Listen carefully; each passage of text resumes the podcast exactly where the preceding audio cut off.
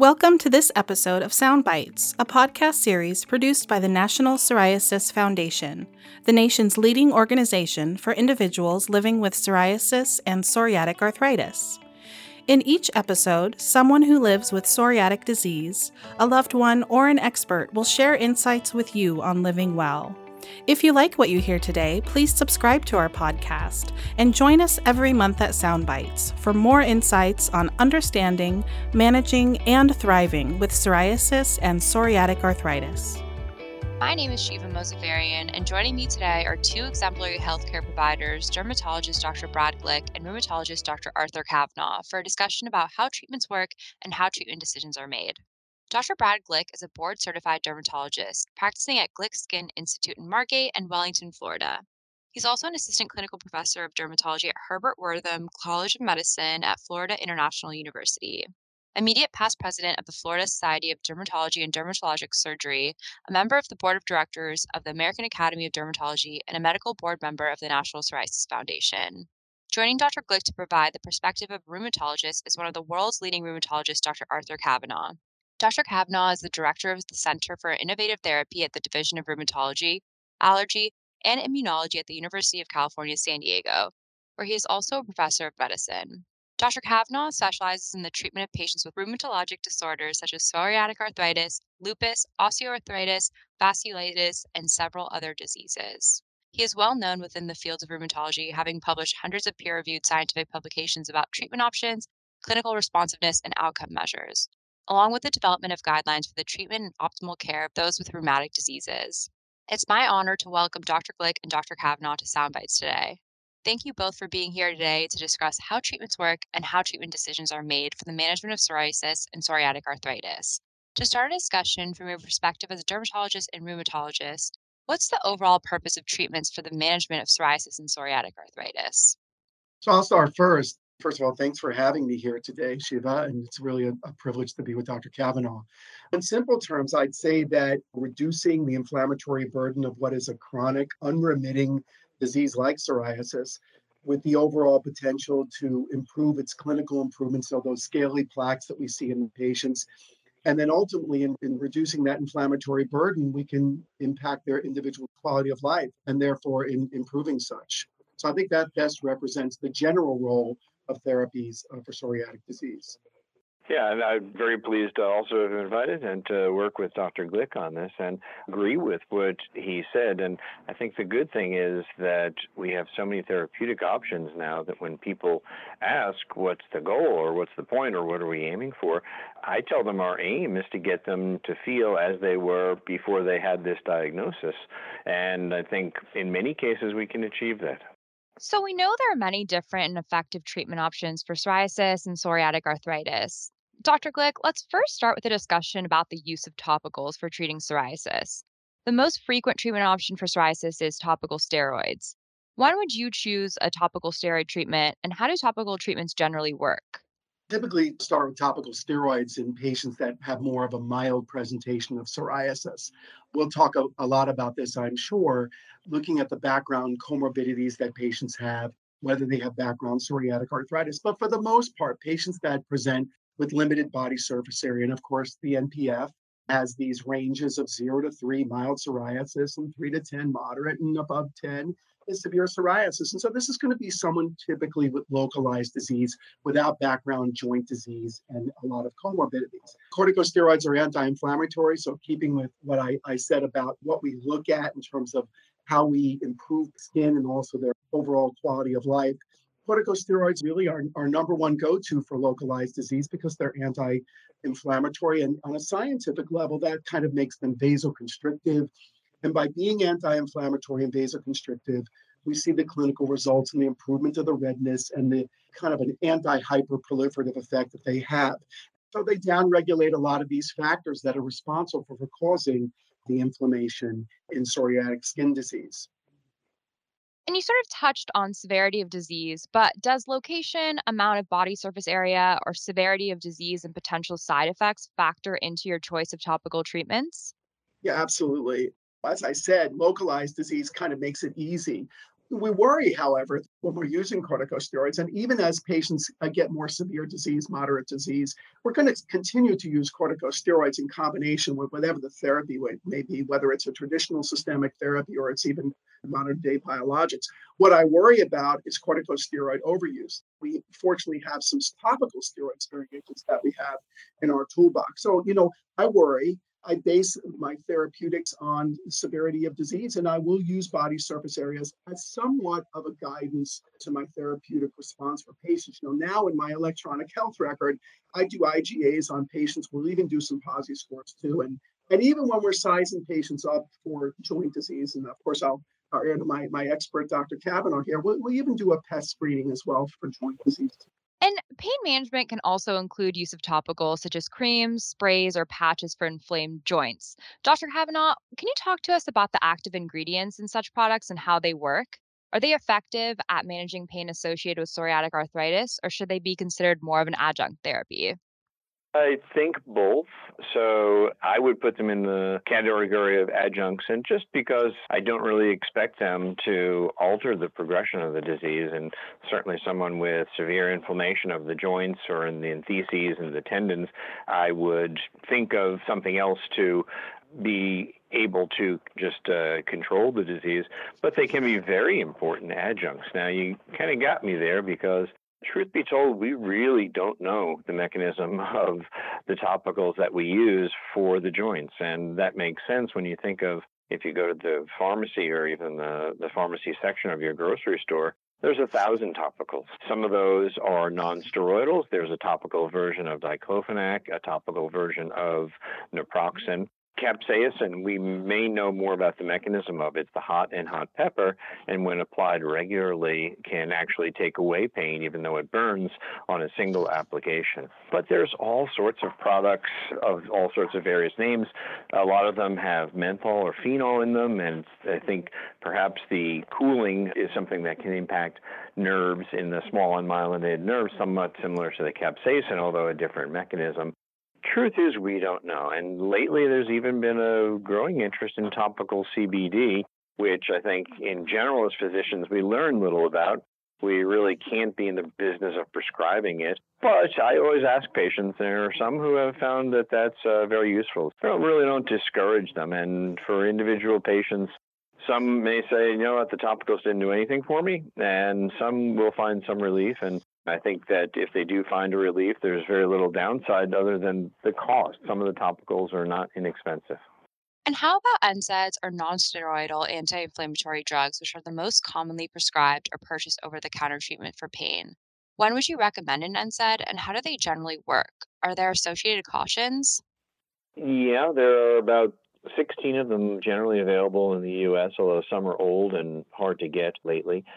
Part of the reason I tell patients this all the time, part of the reason there's so many of them is that one will work for somebody and they'll think it's great, and the next person will come in and say, No, that one was the devil and it caused me problems and didn't work. And there's a lot of individual variability, which we can't really assign to a mechanistic basis since they're all cyclooxygenase inhibitors that help inflammation and pain presumably by a similar mechanism. You take the two over the counter ones that are most popular ibuprofen, which is Advil, and naproxen, which is Aleve. And a lot of my patients use them. As a rheumatologist, I don't think of them as being the coolest therapies, perhaps because they're old and they're not as cool as many of our newer therapies that we have the opportunity to use. But many, many patients use them. Somewhere 50, 60, 70% of psoriatic arthritis patients use them because they can be effective in helping their pain and actually in controlling inflammation. One of the things that I do with all the patients, pretty much every visit, is I count up how much they're taking. And if someone says, I'm doing great, but they're taking 15 Advil a day, well, we need to talk because maybe you're not doing as mm-hmm. great as you say.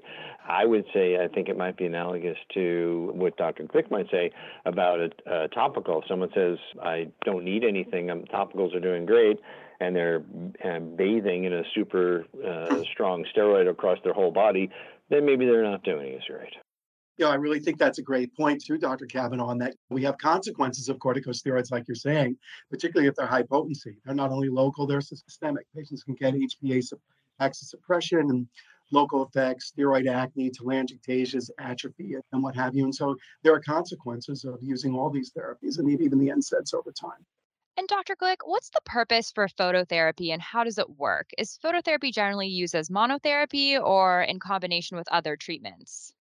One of the things I think of is in my clinical practice, so we do uh, excimer laser, and we really survived very nicely after 26 years without even stand-up phototherapy or, or a light box. But I would say in general, throughout the last 20, 25 years, particularly in this last 10 to 15 with the advent of biologic therapies, while initially phototherapy had a significant role in treating psoriatic skin disease, especially, I do see that its use is falling off somewhat.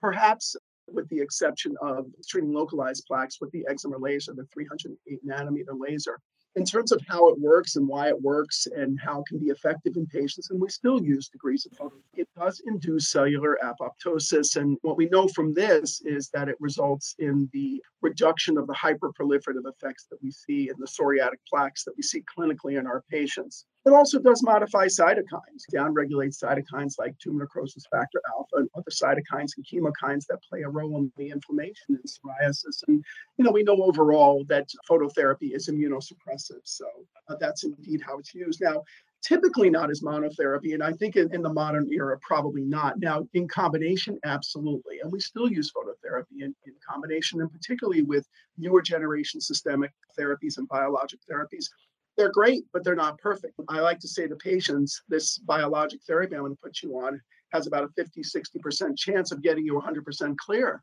But that means it may not get you 100% clear all the time. 30, 40% of the time, it may not. And so, localized plaques we try and treat with topicals. Sometimes we will reach out to phototherapy and even the excimer laser. It's a great point. And for you both, given what you've said so far, when would an oral systemic or biologic treatment be considered an option for treating psoriasis and or psoriatic arthritis? Are traditional oral systemics such as methotrexate or cyclosporin still an effective method for treating psoriatic disease overall? Well, I can start out with the arthritis part, and really a lot of it depends on the patient. One of the challenges, but also really, I think, nice attributes of psoriatic arthritis is it's really the art of medicine because you have to go in the room and talk to the patient and see what's bothering them. I think we're probably skewed. I think Dr. Glick probably sees people who may have psoriatic arthritis, but they're seeing him because the skin is more of an issue to them. And I see the opposite. I see people mm. and they have skin psoriasis, but it's not to the extent that it's bothering them, but the joints, either the peripheral joints or the spine joints or the tendon insertions, the entheses, those are bothering them more. And that then that's why they're in, in my practice. We also have to consider related aspects of disease that are potential, such as eye inflammation or uveitis or anterior uveitis, which we call iritis, and the presence of inflammatory bowel disease. Both of those are relatively uncommon, maybe 5% of my psoriatic arthritis patients, but they're important because they will help guide therapeutic decisions.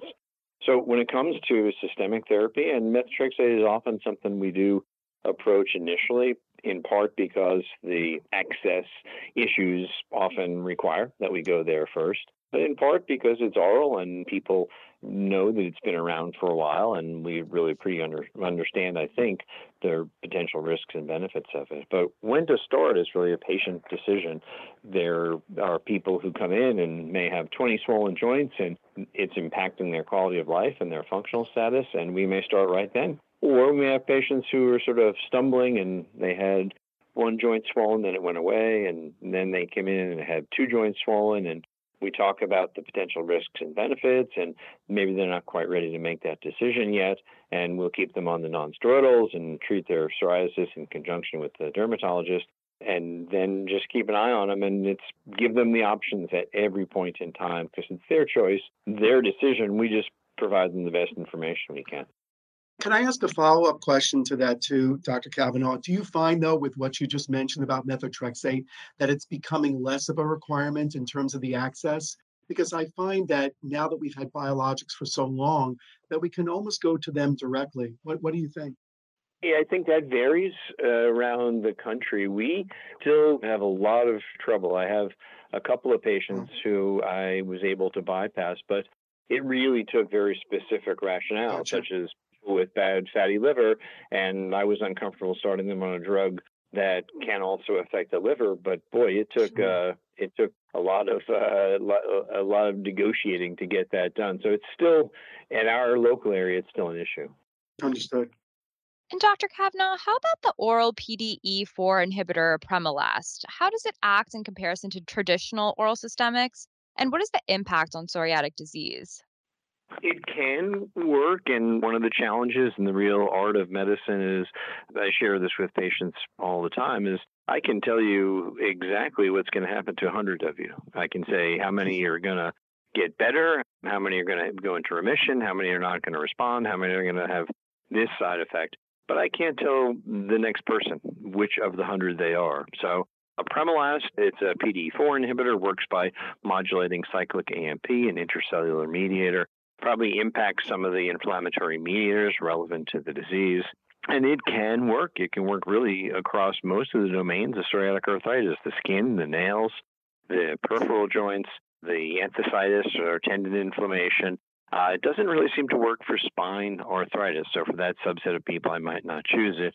But it certainly can be a, a valuable medication to try for many, many patients. A, a good aspect of it is that we don't have to monitor blood tests. So some of our medications, you mentioned methotrexate, cyclosporin, leflunomide, the JAK inhibitors like tofacitinib and upadacitinib, we have to monitor lab tests with those. So a benefit of the apremilast, which is actually a benefit of some of the biologics, many of the biologics, you don't have to check lab tests for safety. And Dr. Glick, how is a biologic different from an oral systemic? In general, what is a biologic and what are the key mechanisms of action? Do you have an analogy that best describes how biologic works compared to other treatments discussed so far? Oh, there's a lot of questions there. So, you know, biologics, what's unique about them is they're highly targeted therapies. And they inhibit these proteins we know that are cytokines, and they do it directly at the docking sites of their receptors. Oral systemics, like we just discussed, Dr. Kavanaugh mentioned methotrexate, cyclosporin, they're more broad inhibitors of the immune system. So biologics in general are just more specifically targeted therapies. Now, small molecule agents that we just talked about with Apremilast, that works intracellularly, and the biologics tend to work outside the cell, outside of the immune cell. And again, they're proteins and they're actually manufactured from living organisms. And what they do is they compete for the actual receptor sites where these substances, these cytokines are. And what we've learned over a long period of time with the pathogenesis of psoriasis, we know that there are targeted cytokines, tumor necrosis factor alpha, interleukin 17, interleukin 23. And all of these play a very important role in the inflammatory burden that we've been talking about as it relates to psoriatic skin uh, and joint disease. Now, in terms of an analogy, I have to think about that one. I think about this. I, it makes me think of an analogy that I use sometimes when I'm actually talking about the use of JAK inhibitors. Because, like a Apremilast, Janus kinase inhibitors kind of work inside the cell, intracellularly. And then they downregulate cytokines, as I would say, peripherally by using this pathway called STATs. And so, my analogy is that the JAKs works inside the cell. And I think of a relay race like in the Olympics and what the JAKs do is they hand the baton to the STATs, the signal transducer activated pathways of transcription, off to the cytokine receptor sites and then therefore kind of downregulate the cytokines. So the biologics, if you want the analogy, it's kind of like the first runner handing the baton directly to the last runner, and they go right to that targeted docking site. And that's why they're called targeted therapies. And that's why they're so highly effective. And that's the best I can do. If Dr. Kavanaugh has a good analogy, I, I want to hear it. I love that analogy. For you both, can you please provide some examples of treatments that align with the mechanisms of action that Dr. Glick just mentioned? It's very exciting to have biologics with various mechanisms of action. Dr. Glick is spot on. They're really very specific. So, an IL 17 inhibitor inhibits IL 17. The TNF inhibitors inhibit TNF. But having said that, actually, we don't really know what happens. The immune system is enormous and complex and chaotic. And all of the factors that we're talking about, like these inflammatory cytokines, they don't operate in a single area. They operate in the milieu of many other inflammatory medias and many inflammatory cells. So we kind of know what we're doing, but like throwing a, stone in the water and watching all the ripples go, that's sort of how we're altering the immune system. What we just found is that it seems to work. Sometimes it works really, really well. Sometimes we're really very surprised. So, for example, the TNF inhibitors, they were the first biologic uh, introduced to the clinic for some diseases in the late 90s. They changed the approach to psoriasis and psoriatic arthritis. In psoriasis, they've been in some ways surpassed by other agents, which in 100 people are more effective than the TNF inhibitors. That hasn't been the case in psoriatic arthritis. So some of the other agents as look like they're good, look like they may be as good as the TNF blockers, but they're not better than them. So the, the various aspects of this complex disease are not all uniform, and we see that with targeted specific mechanisms of action. So, we briefly spoke about JAK inhibitors. Dr. Kavanaugh, what are our JAK inhibitors? How do they work? And how effective are they for psoriatic arthritis? They're uh, relatively new, although the first one was tofacitinib, which was introduced for rheumatoid arthritis in 2012. So, on a basic level, the cytokines, we keep talking about these inflammatory mediators called cytokines, like TNF. Well, TNF will bind to its specific receptor. And then, as Dr. Glick was saying, that receptor transduces a signal eventually to the cell nucleus, which affects how we make new proteins. And that's how inflammation starts. There are many, many cytokines that have receptors. Those receptors don't have their individual signaling mechanisms as TNF does. They share these signaling molecules called the Janus kinase enzymes or the JAKs, and that's JAK1, JAK2, JAK3, and TYK2. Those are the four JAK subtypes. They signal then through the STAT, the signal transducers and activators of transcription, the STAT molecules. And that gets to the nucleus and then alters protein transcription by regulating how DNA is transcribed and translated so they're sort of intermediaries, as, as Dr. Glick was saying. We know there are different specificities of different inhibitors, but it too is a very complex system. So we've learned a lot about how they work, and they can work. And uh, tofacitinib is approved in psoriatic arthritis. Upadacitinib was just recently approved in psoriatic arthritis. There are some promising data with other JAK inhibitors that are likely coming, and they look like they can work, and actually look like they can work across the domains: the peripheral arthritis, the skin, the spine or axial arthritis, and even for other things like inflammatory bowel disease. So we're sort of finding out how best to use them, where to put them in our algorithmic approach to the treatment of patients.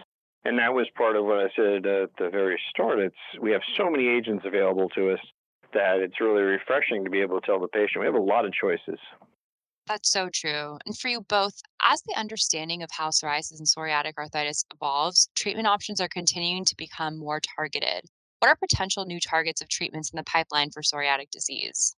Well, I'll start. Eh, I would say that since about 70 80% of psoriatic skin disease tends to be in that mild to moderate group, and since most patients are using topical therapies, we do have some new, not so much targets, but there's some new topical PDE4 inhibitors that are coming to market.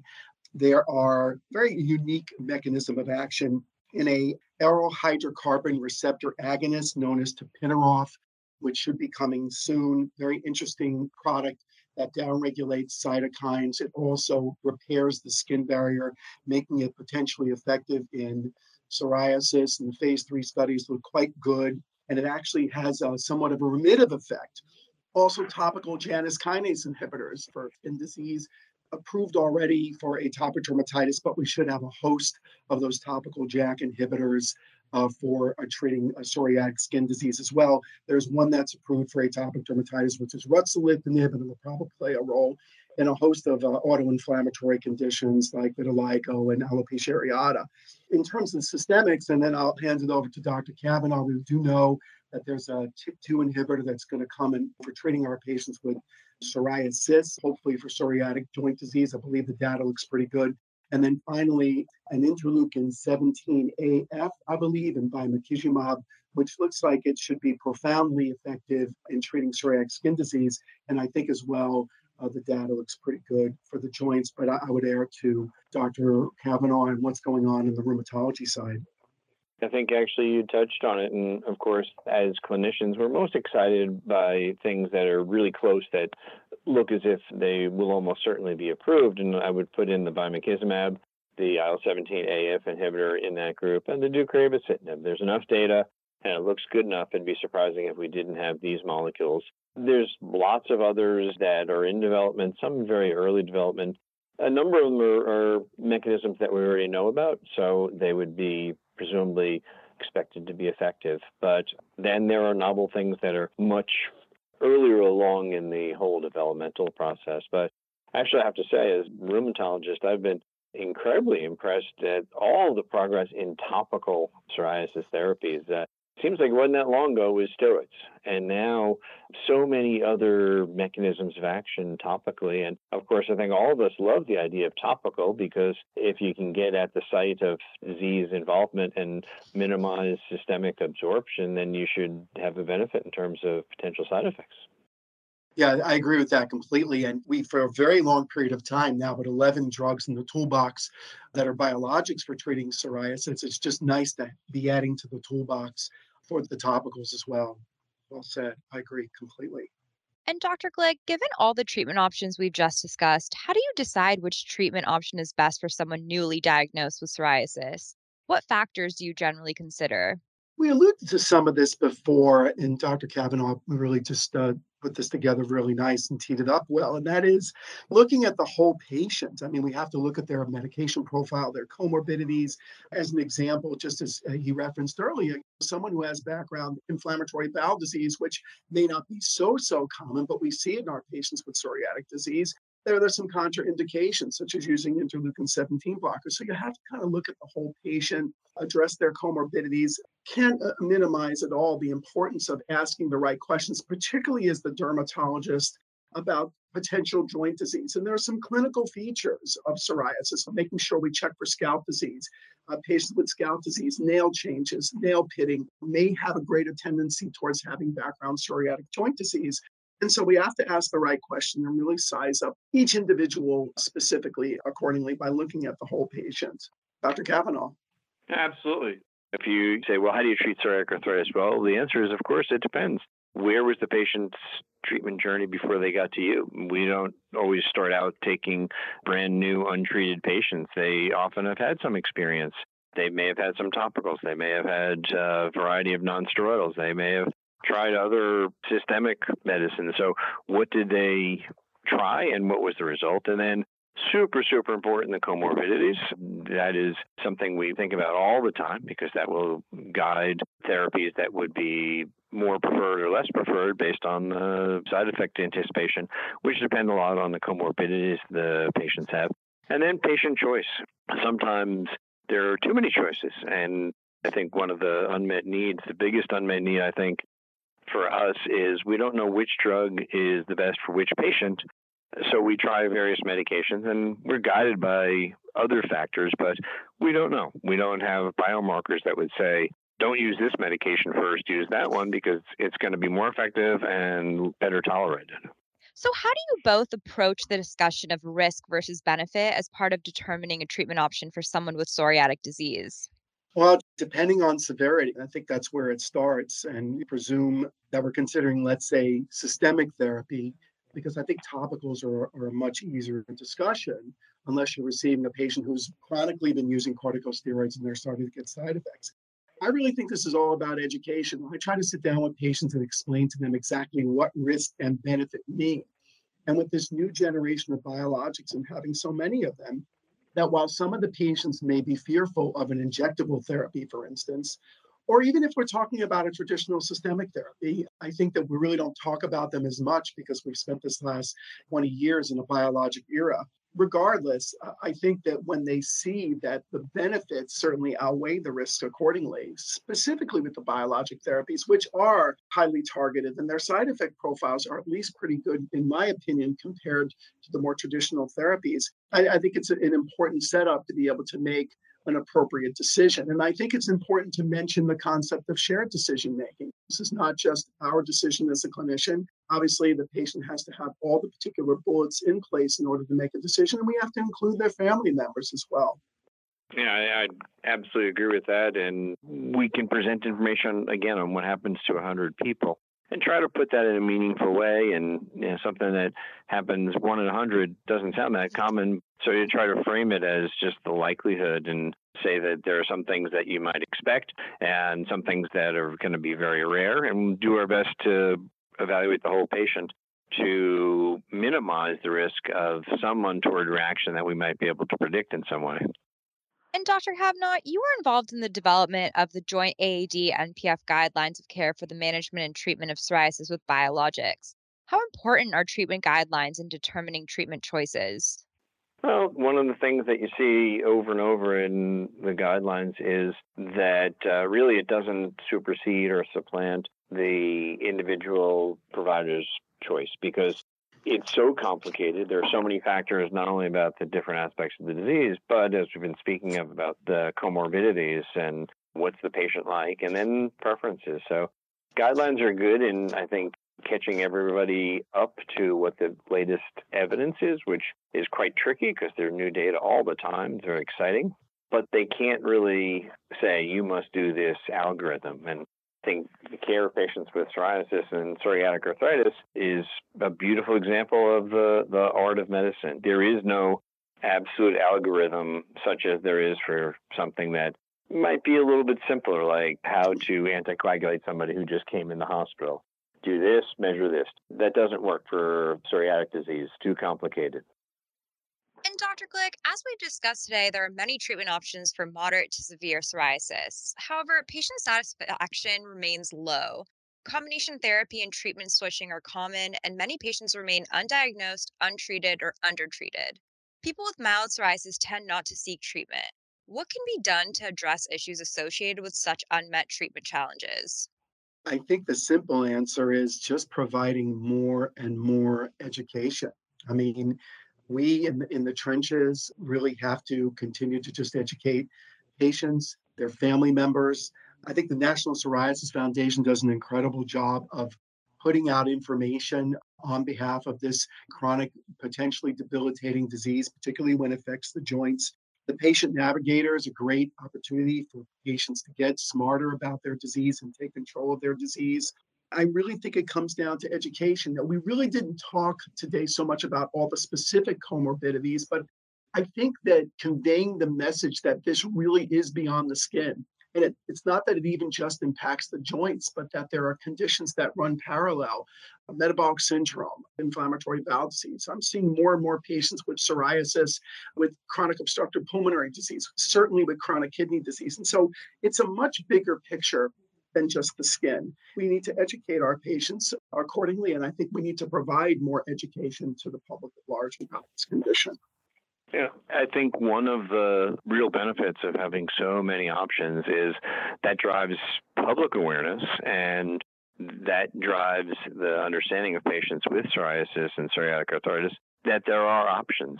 We see this all the time in medications in medicine some of us are old enough remember that before the osteoporosis drugs, we had nothing. And then we had osteoporosis drugs. Well, not every osteoporosis patient was on medication that first year. It, it takes a while for the understanding that there are options, and the more options there are, the better. I know that there's a lot of perceived negative aspects about direct to consumer ads and such, but I actually think making patients aware of the breadth of choices is not a bad thing. I don't find people coming in saying, I want drug X because I saw a TV commercial about it. but I find a lot of people who say, Hey, I heard about this. What is this? I, I'm not going to jump on it because I saw it on a commercial, but I, I want to ask you about it. I couldn't agree more, Dr. Kavanaugh. I really think that public awareness is raised by a lot of this direct to consumer advertising. So, in certain senses, I, I really do think it is helpful. I want to thank you so much for being here today. Do you have any final comments for our listeners about treatment options and how treatment decisions are made? Just as Dr. Kavanaugh just alluded to, we're really fortunate to have such an array of therapies, and we just appear to be getting more and more. And so our patients can end up being quite fortunate because they can really, as I mentioned before, share in the decision about what therapy is going to be best for them. And it will vary. So, with that, I just think there's a, a great benefit for our patients because there are so many options. And I just want to say thank you to you, Shiv, and also Dr. Kavanaugh for having me here today. Let me add my thanks, and it's been uh, a pleasure discussing it, and it's a really great area to discuss. There's just so many new options approved in the rheumatology world. Psoriatic arthritis, in some ways, used to be the redheaded stepchild, and we sort of we we knew about it, we kind of ignored it. We treated it like rheumatoid arthritis, and it it's a distinct disease. And it was really the advent of the newer medications, beginning with the TNF inhibitors, that caused the entire field to just explode with a lot of interest. And good things happen when there's newer therapies. All of a sudden, you realize your outcome measures could be better. And the outcome measures are better, then you realize the goals of treatment are better. And those things have just really advanced over the past couple of years. So it's an exciting time, and it looks like that's going to uh, continue. So hopefully, we can do good as possible for all of our patients with psoriasis and psoriatic arthritis. Yes, it's definitely exciting times on the treatment front for this community. Thank you, Dr. Glick and Dr. Kavanaugh, for such an insightful discussion about how treatments work and how treatment decisions are made. Hopefully, this discussion gives our listeners a greater understanding of why one treatment may be chosen over another. Your patients are certainly lucky to have you on their healthcare team. For our listeners, if you like what you heard today, take our Soundbites survey. We'd love to hear if you like our topics, speakers, and format. You can find the survey at psoriasis.org forward slash watch hyphen and hyphen listen. For more information about how treatments work for psoriasis and psoriatic arthritis, contact the Patient Navigation Center for the February free e-kit, which includes resources to help you when making shared treatment decisions with your healthcare provider. Email education at psoriasis.org or call 800 723 9166 option 1 today. As a reminder, you can find Soundbite CME episodes at psoriasis.org forward slash CME hyphen library. And finally, thank you to our sponsors who provided support on behalf of this Soundbites episode through unrestricted educational grants from Bristol Myers Squibb, Janssen, and Lilly. We hope you enjoyed this episode of Soundbites for people with psoriasis and psoriatic arthritis. If you or someone you love has ever struggled with psoriatic disease, our hope is that through this series, you'll gain information to help you lead a healthier life and inspire you to look to the future please join us for another inspiring podcast.